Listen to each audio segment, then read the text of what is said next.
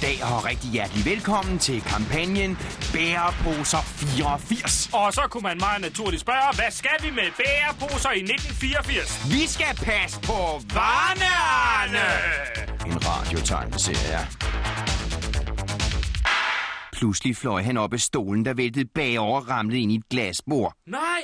Skreg Arne og kastede sig over Lopez. Forvirringen var total. Arne baksede rundt på gulvet med Lopez badekåbe. Sådan følte han det i hvert fald. Det var umuligt at få fat i selve manden. Hårnettet var faldet af. Kåben var kolo enorm. Kampen varede ikke ret længe. Pludselig løftede et par sorte hænder Arne op fra gulvet. Din lille møgung, vi skulle have smidt dig på vejen herop. Brølede en af gorillaerne. Nu kan du i stedet få lov til at lege tage fat med vores rare hunde.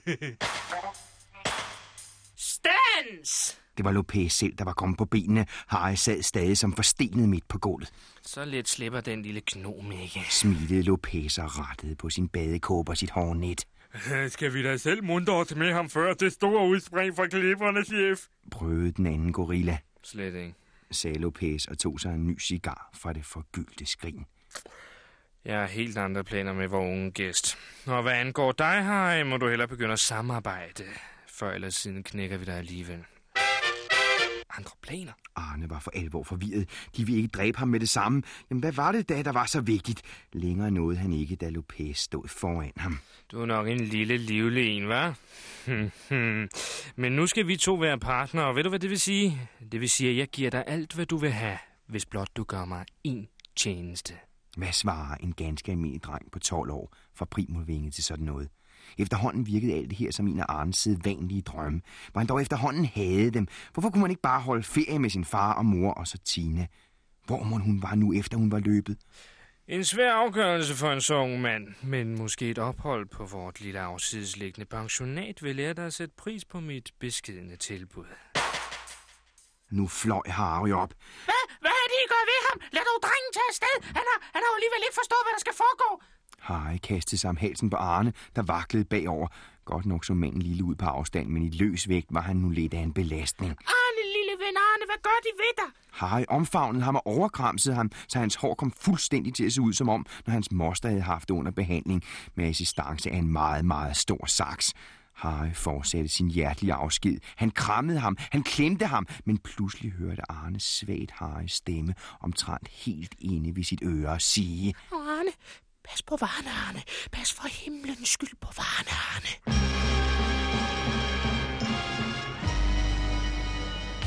Hvordan skal det hele ende? Svaret får du i næste nummer af Pas på varene, Arne. en radiotegneserie.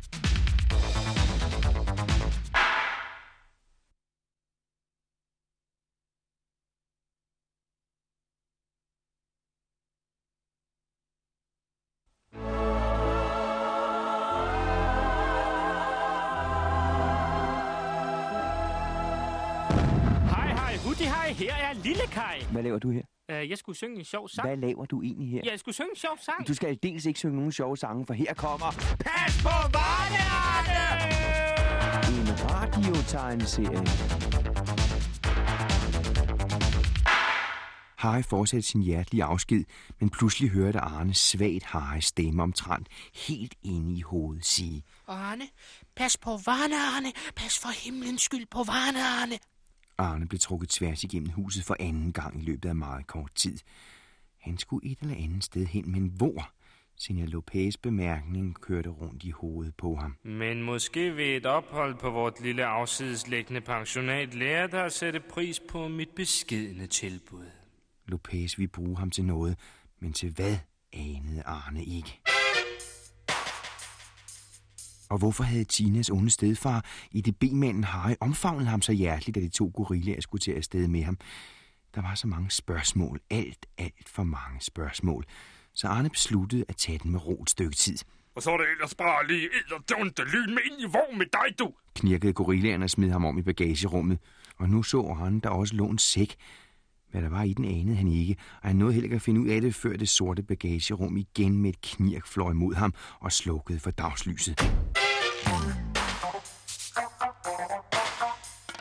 Den sorte Buick virvlede støvet op på de smalle markveje. Solen stod højt på himlen, mens den sorte kasse med de brede dæk pløjede sig ud i det øde klippelandskab. Men alt det så Arne ikke noget til. Han famlede rundt med sækken for at finde ud af, hvad den indeholdt.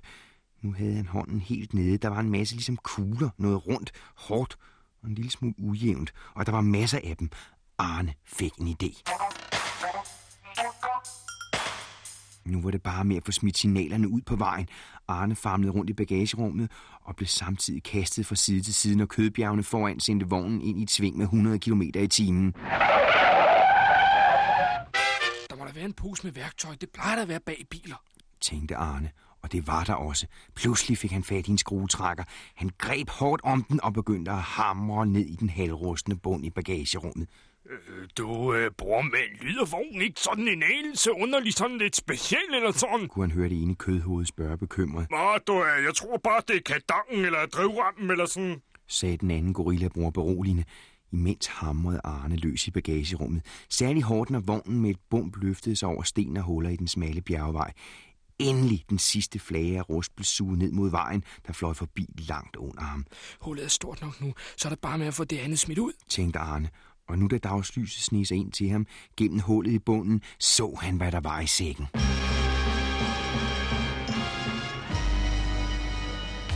Hvordan skal det hele ende?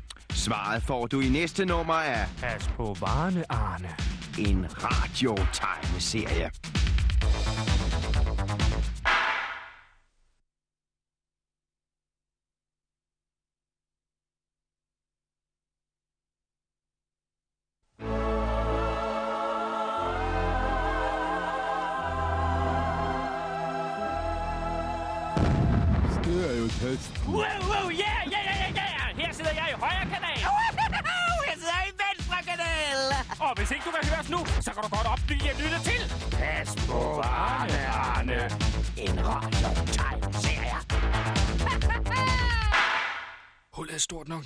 Så er det bare med at få smidt alt det andet ud. tænkte Arne, og nu da dagslyset sneg sig ind til ham gennem hullet i bunden, så han, hvad der var i sækken. Kartofler. Ganske almindelige kartofler.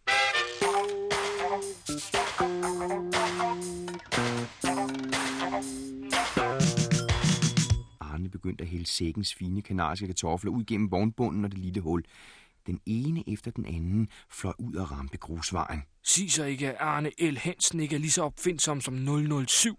I det samme gik det op for ham, at det jo egentlig var formålsløst at ligge her og kylde kartofler ud gennem bunden af en tilfældig bil oppe i en øde bjergegn på Gran Canaria. Hvem vil nogensinde interessere sig for, at en eller anden idiot har tabt 20 kilo kartofler fra en bil? Tænkte Arne og kløede sig voldsomt i håret, som han jo altid gjorde, når problemerne virkede uoverkommelige.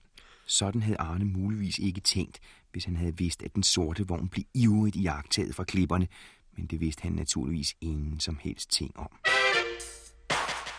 Godt, hiv drengen ud.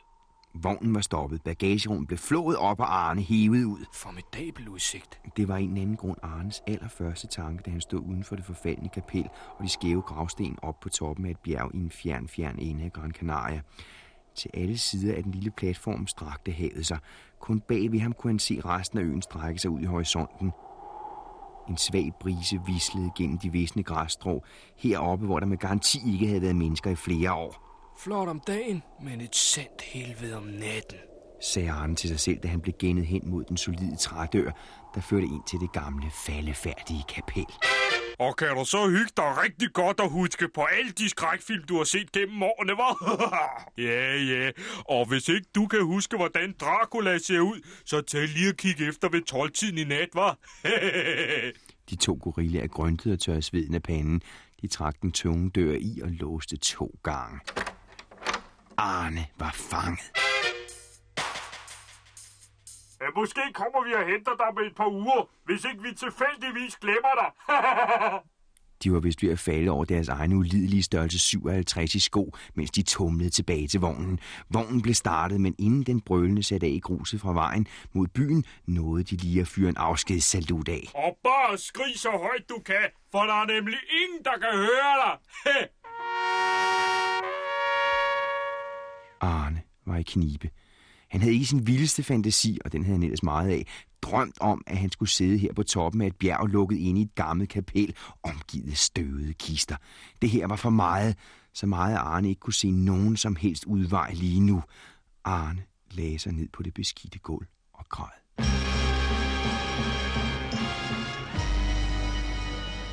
Hvordan skal det hele ende? Svaret får du i næste nummer af Pas på varerne, Arne. En radiotegneserie.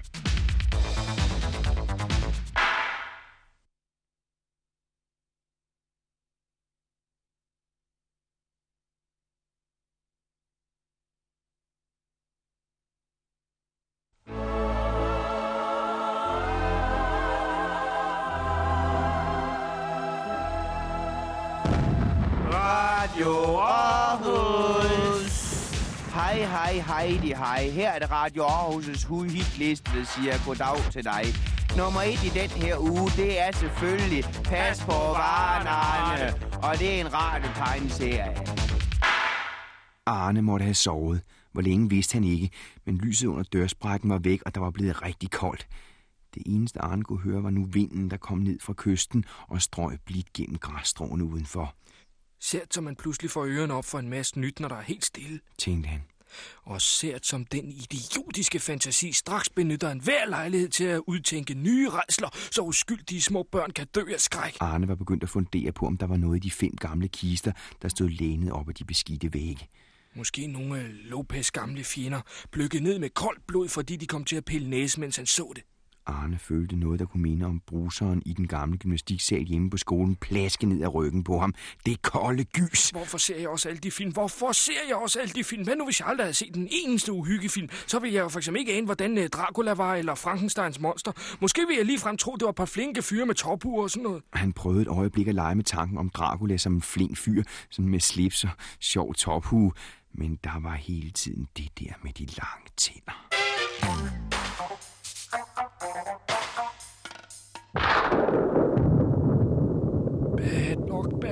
Luck. viskede Arne for sig selv og klemte øjnene fast i, da det første tordenskrald flinsede stilheden. Et hvidt lys løb ind ad dørsprækken og bredte sig i hele rummet. Kisterne, nu så han den tydeligt. Hvor, hvorfor skal, skal det også absolut begynde at torden lige nu? Hvorfor lige nu af alle tidspunkter? Arne var vred og meget, meget bange. Jeg mener, det kunne, kunne have tordnet den aften hjem på hotellet eller i ugen, inden jeg skulle herned. Han prøvede at lege med tanken om, at det skarpe lys i virkeligheden kom fra nogle blitzpærer fra et redningshold, som stod udenfor og ville fotografere ham, når de bar ham ud. Men det var ikke, fordi han selv troede på det. Det var mere et krampagtigt forsøg på at komme i godt humør. Det mislykkedes totalt, da det andet bravende tordenskrald sendte det hvide lys rundt i kapellet og afslørede de fem kister. Arne foldede hænderne. Hej Gud, øh, jeg ved godt, vi normalt ikke taler sådan særlig meget sammen, men øh, du ved, man vil jo nødt forstyrre. Du har vel nok rigeligt at tage dig af med resten af jordens befolkning, så jeg tænkte bare... Længere nåede Arne ikke. Han sad fuldstændig stiv og mærkede ikke engang regnen, der drev ned af ham gennem et hul i det gamle tegltag. Arne havde nemlig fået øje på noget. Det, det det er ikke rigtigt. Vogn for pokker, vogn. Hold op. Mor! Var det sidste ord, Arne nåede at forme, da det støvede stenlåg på kisten foran ham langsomt gled til side.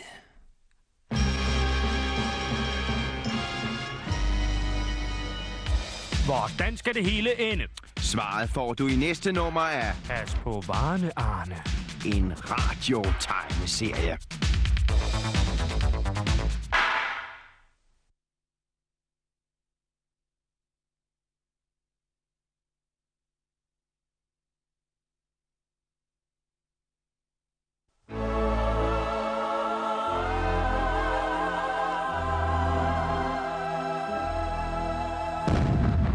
Hej, hej, hej. Her er Radio Aarhus lige til dig. Radio Aarhus, det er simpelthen den mest populære radiostation i Aarhus. Og vi har lavet sådan en undersøgelse ved åbent vinduet. Hvad er I lytter til dernede? Tak for i aften. Jeg kigger ikke. Jeg nægter. Jeg gør det ikke. Du kan gøre, hvad du vil. Han hørte de slæbende skridt nærme sig. Indholdet af kisten var på vej hen til ham, og nu mærkede han en hånd på sit hår. En varm og spinkel hånd. Draculas hånd plejer vist altid at være iskold. Arne var i vildrede. Hvad lignede nu det? Øh, kunne det så være en, der var næsten død måske? Arne turde ikke kigge op, selvom hånden nu strøg ham lidt over håret. Undskyld, jeg ved godt, det var dødtavligt gjort. Lød det bag ved ham. Det er løgn. Det, det er løgn. Det kan simpelthen ikke være rigtigt.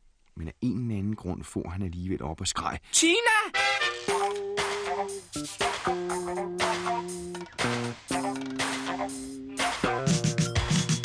Jo, der stod hun. I det samme tøj som sidst, med samme søde smil, de samme sjove, dejlige, vidunderlige tænder og de rolige øjne. Tusind gange undskyld, Arne, men frystelsen var alt for stor.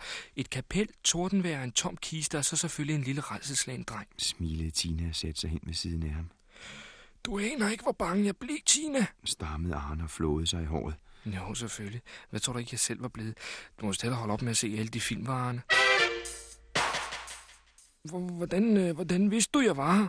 sagde Arne med øjnene, der burde have været runde som tekopper, hvis ikke han havde været så forfærdeligt træt og søvnig. Lidt nok. Jeg vidste, hvor Lopez boede, eller gættede det. Min far han havde et møde op for nogle dage siden. Jeg ventede i vognen, så det første, jeg gjorde, var at lede efter dig derop. Og resten gik jo let takket være dit kartoffeltræk. Jamen, de kørte jo i bil. Hvordan kunne du følge med? Det må du virkelig ikke spørge mig om. Svarede Tine. Jeg synes også, det lyder helt latterligt, men det påstår de to idioter, der har skrevet historien. Ja, jeg tror, vi siger tak til jer to i kapellet, og så stiller vi om til den berømte fiskerestaurant Los Pescadores, hvor der er en fest i aften, som snart er ved at blive afbrudt. Øh, skal jeg så ikke være med mere i dag? Øh, nej, det skal du sådan set ikke, og hvis ikke du holder mund, så prøver vi en sok i munden på dig. Lilian L. Hansen vaklede rundt mellem de overstadige turister, der for femte gang i aften var i gang med Åh, boogie, boogie, boogie, hey! Hun var nervøs for sin mand. Han var umulig at finde i det her virvar. For første gang opdagede Lilian L. Hansen, at hun faktisk ikke brød sig særlig meget om det her arrangement. Og, og hvad med min lille Arne? Udbrød hun, mens hun masede sig gennem folkemasserne og det bølende hav af festlige papirshatte. Pludselig mærkede hun en hånd på sin skulder. Det var guiden. Hans ansigt var askegråt. Det overstadige var væk. Fru Lilian L. Hansen, sagde han, og dertil kunne hun jo kun svare. Ja? Det drejer sig om deres mand.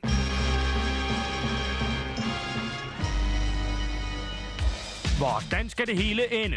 Svaret får du i næste nummer af... Pas på varene, Arne.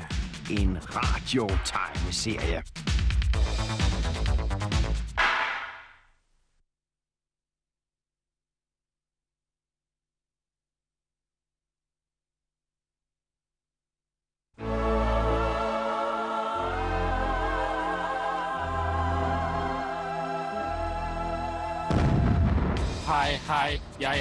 Jeg er Darth Vader fra Stjernekrigen. Ja, tak til dig. Det er ikke nødvendigt, at du optræder mere Jeg dag. har skrevet en sjov sang, jeg nu vil synge. Jeg er en af bakkens sanger inden. Ja, og tak, tak. et øjeblik, så piller jeg batterierne ud af dig, hvis der er mere med dig. Nej, lad være. Nej, nej. Her kommer! Pas på varene, Arne.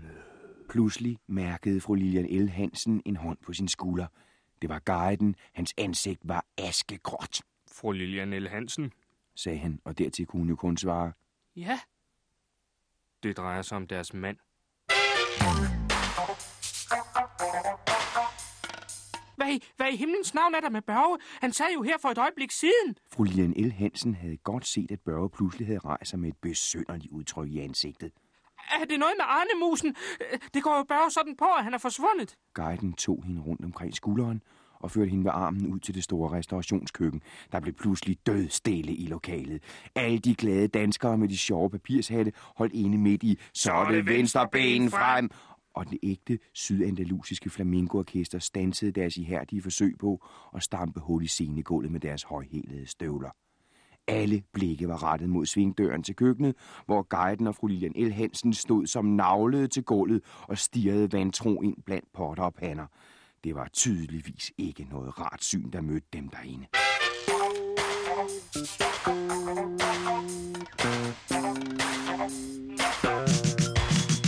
Insacto domini et felicis plusquam perfectum sempere. Det var et frygteligt syn. Oppe på det store forskærebord stod elektriker Børge L. Hansen fra Primulavinget i Danmark, iført en alt for stor tevarmer på hovedet og svøbt i et af restaurantens giftlilla langhårede akryltæpper. I hånden havde han en kæmpestor forskærkniv, og hans øjne lyste af sindssyge galskab. Jeg befaler eder at knæle og fortælle mig, hvor til I har bortført min søn, eller jeg vil lade jer alle sammen brænde op i den alt fortærende skærsyn. Messede børger stirrede fanatisk på kokken og alle hans underkokke, som havde søgt ly bag en mægtig gryde med en lokal specialitet, som boblede faretron i et stort kar. Jamen, Børge, da hvad i himlens navn er det nu, du laver? Børge vendte sig rasende mod sin kone og væsede. Tig da, kvinde! Ved du ikke, kvinder skal tige i forsamlinger? Nu blev fru Lilian L. Hansen for alvor vred. Sådan havde Børge ikke talt til hende siden julefrokosten i Elektrikerforbundet i 1974. Vil du så straks komme herned og tage det forfærdelige kostyme af? Børge reagerede prompte. Han sprang ned af forskærbordet, så tevarmeren faldt ned over det ene øje, og det giftlille gulvtæppe stod efter ham som en fan. Tig, kvinde! Eller jeg steder dig for kardinalernes råd og lad dig brænde på bålet inden daggry. Guiden trak lynhurtigt fru Lilian L. Hansen uden for fare. Rolig, fru Hansen. Men deres mand tror, han er paven i Rom. Det må være sorgen over deres søns forsvinden. Fru Lilian L. Hansen stønnede Åh, oh, nej. og gik omkuld som et cirkustelt.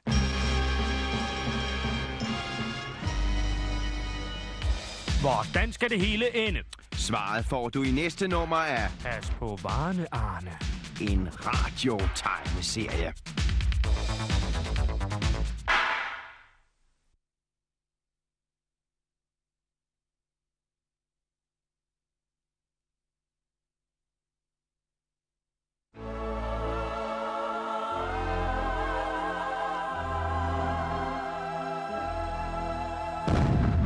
Ja, hej, hej, hej, og velkommen til Børneradio Sjove Morsom Quiz. Vi har Thomas i telefonen. Hallo? Ja, hej Thomas. Hvad vil du gøre, hvis din kano er på vej ud af toppen på runde tårn?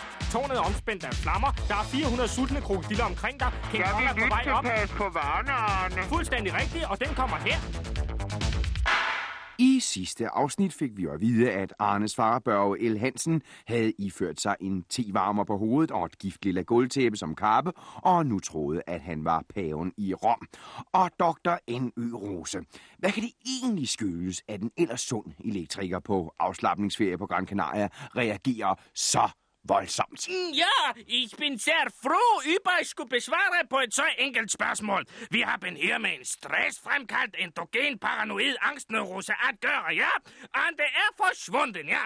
Og nu tror Arnes fader, han kan sin søn helfen ved at træde frem i det ultimative faderbillede, nemlig papen i Rom. Danke. Ja tak til dem, og det er rigtig nok godt, vi har dem, doktor. Danke. Skulle det være en anden mal? Guiden fik med noget besvær stablet fru Lilian L. Hansen på benene, efter hun var besvimet efter mødet med paven fra Rom, som jo i virkeligheden var hendes mand Børge L. Hansen, som bare troede, at han var paven i Rom, fordi han sørgede sådan over, at Arne var forsvundet. Hvad i himlens navn skal jeg arme menneske dog gøre? Først forsvinder Arne sådan uden videre, og nu tror Børge, han er paven i Rom. I det samme kom et særligt optog ind i restauranten. Forrest gik Børge L. Hansen iført tevarmer og gulvtæppe, og bag ham fulgte kokker og tjenere. Det lignede grandgiveligt rejsebyråets torsdagstur til det berømte bjergkloster, hvor man fik mulighed for at møde ægte munke og se farvestrålende religiøse optog. Pludselig stansede Børge, og optoget gjorde holdt cirka to meter bag ham. En spiritus sancti. Jeg har et syn. Udbrød manden med tehætten. Jeg ser min søn ved en stor stenkiste. Han er sammen med en ung kvinde, som berører hans hår. Arnes far så sindssygeligt frem for sig. Nej, nu er du den onde lyn mig mig blevet sindssyg, Børge. Lilian var kommet så meget til hægterne, at hun kunne svare. Jeg har sagt til Arne Manse, at han ikke må være alene med piger på sit værelse. Og i øvrigt, så ved du jo godt, at han bare er nede og lege ved havnen, ikke sandt? Hold så op med det pjat. Fru Lilian L. Hansen kunne jo ikke vide, at Børge faktisk havde ret. Arne sad faktisk i dette øjeblik ved en stor stenkiste sammen med en ung kvinde, som berørte hans hår.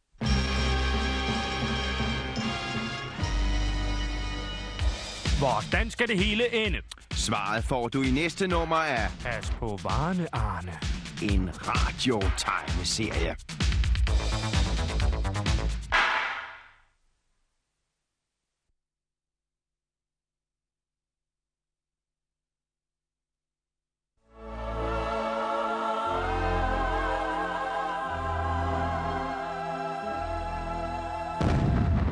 Terry, Terry, kom her. Splitte mine bremsejl til en til en. Hvad er det, du står og laver? Jo, kaptajn Haddock, jeg står og leder efter et program på radioen. Splitte mine bremsejl til en til en. Hvad er det for et program? Det hedder vist nok Pas på varene, Arne. Det er en radiotegneserie. Splitte mine bremsejl. Ja, det er jo nok muligt, at du synes, det her er lidt for fantastisk, men Arne sidder faktisk i det her øjeblik som fange i det forfaldende bjergkapel, sammen med Tina, som mirakuløst har fundet ham. Ja, jeg synes, det, det er du ret i. Det synes jeg faktisk.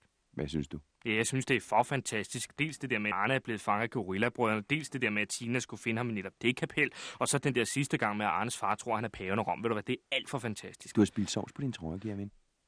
Nej, det? Hvor? Der! Hov, hov, lad være slå. Ja, tak til dig, og så siger du fuldstændig stille. Vi skal nemlig videre med historien. You say a one for the trouble, two for the time. Uh, come on, y'all, let's Arne så ind i Tinas smukke øjne og sagde, Kan du lige Adam Ant? Kan vi tage den næste dans? Tina kiggede op på fritidsklubbens mest populære diskjockey, som i dette øjeblik satte hendes yndlingsplade på de sølvblinkende gramofoner. Arne rejste sig og tog hendes lille hånd, og så dansede de ind mellem de blinkende diskolys. Alle de andre fyre så misundelige på. Der var ingen tvivl. Arne L. Hansen havde fritidsklubbens smukkeste pige, Hold så op med at rive sådan i mig. Tror du, du er på diskotek eller sådan noget? sagde Tina vredt.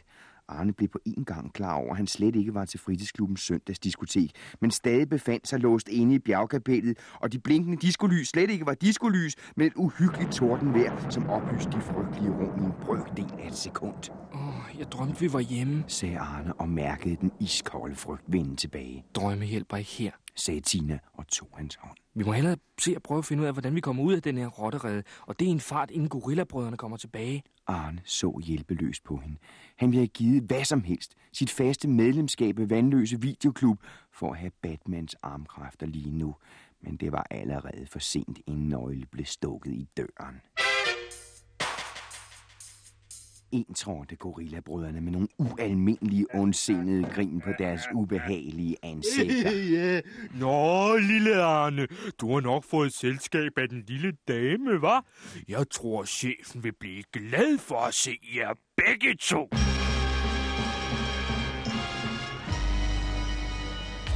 Hvordan skal det hele ende? Svaret får du i næste nummer af Pas på varene, Arne. en radiotegneserie.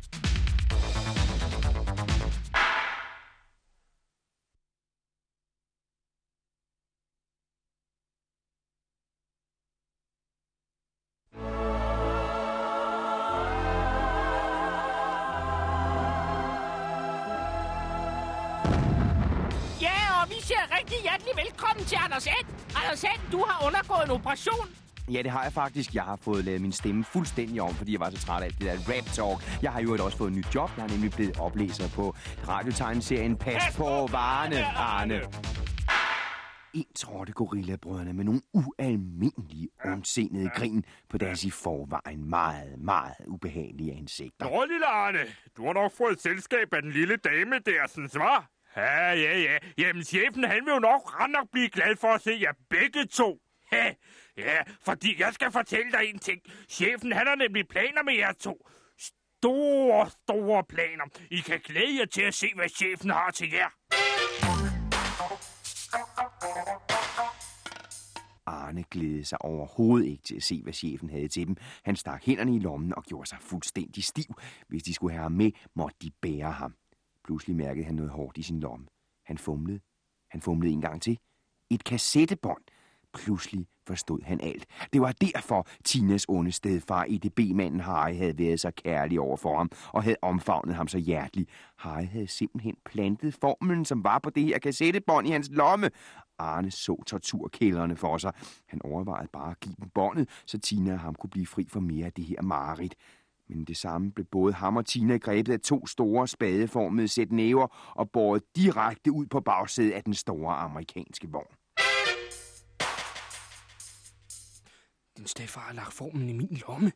sagde Arne, i det han lagde munden helt hen til Tinas ører. Åh, oh, den slyngel! Udbrød Tina højt, men tog sig i det, Hvem er en slyngel? sagde den ene af gorillabrødrene. Ja, for det er da i hvert fald ikke chefen. Han er en hårdt arbejdende mand, som har arbejdet sig for sådan nogen som os, og nu er han helt oppe på toppen af kransekagen og lever et liv i stor luksus. Det gør vi jo også en dag, ikke også, bror? Ja, jo, jo, du. Vi kommer også til at leve i stor luksus en dag. Det har chefen selv sagt. Arne lagde sit hoved helt hen til Tina. Skal vi give dem båndet, så slipper vi måske fri. Tina var lidt i tvivl. Nej, de slipper os ikke. Vi ved for meget.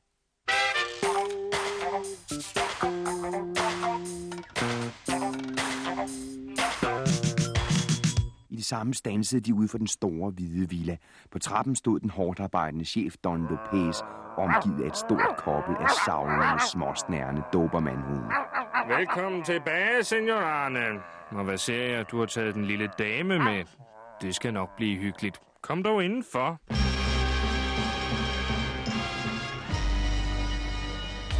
Hvordan skal det hele ende? Svaret får du i næste nummer af Pas på varene, Arne. en radiotegneserie.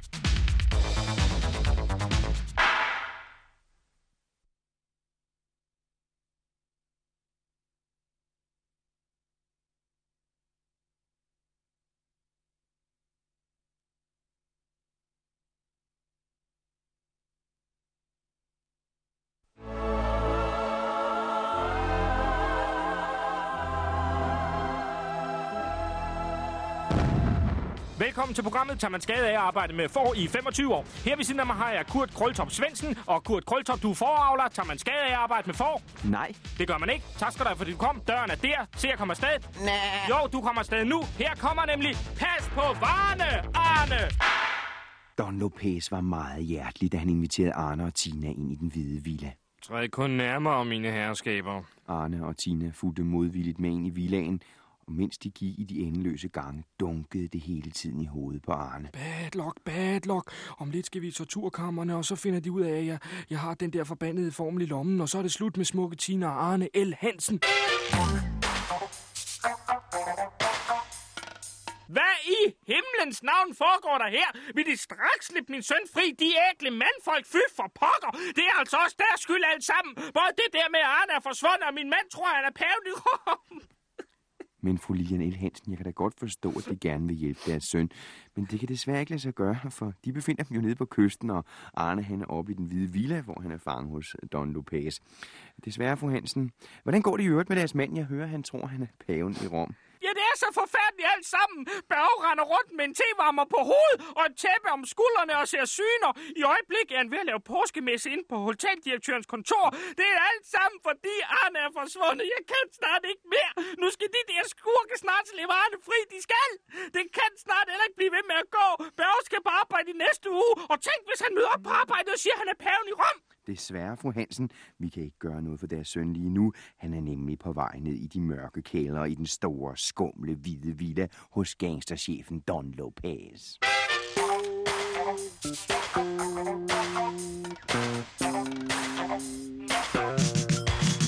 Ja, mine herreskaber, så er vi ved at være der. Snærede Don Lopez og så ondt på Tina og Arne. Jeg går ud fra, at I som vores kære gæster gerne vil se lidt af, hvad der foregår i dette hus. De var stanset foran en stor, solid trædør med jernbeslag, Nej tak. sagde Arne. Hvad mener du med nej tak? Er du ikke interesseret i at se nogle af Don Lopez' små forretninger? Nej tak. sagde Arne. Torturkammeret. Tænkte han, og det løb ham koldt ned ad ryggen. Men siger ikke nej tak til chefen. Til ham siger man altid ja tak. Den ene gorillabror åbnede døren og smed Arne og Tina ind i det sorte mørke.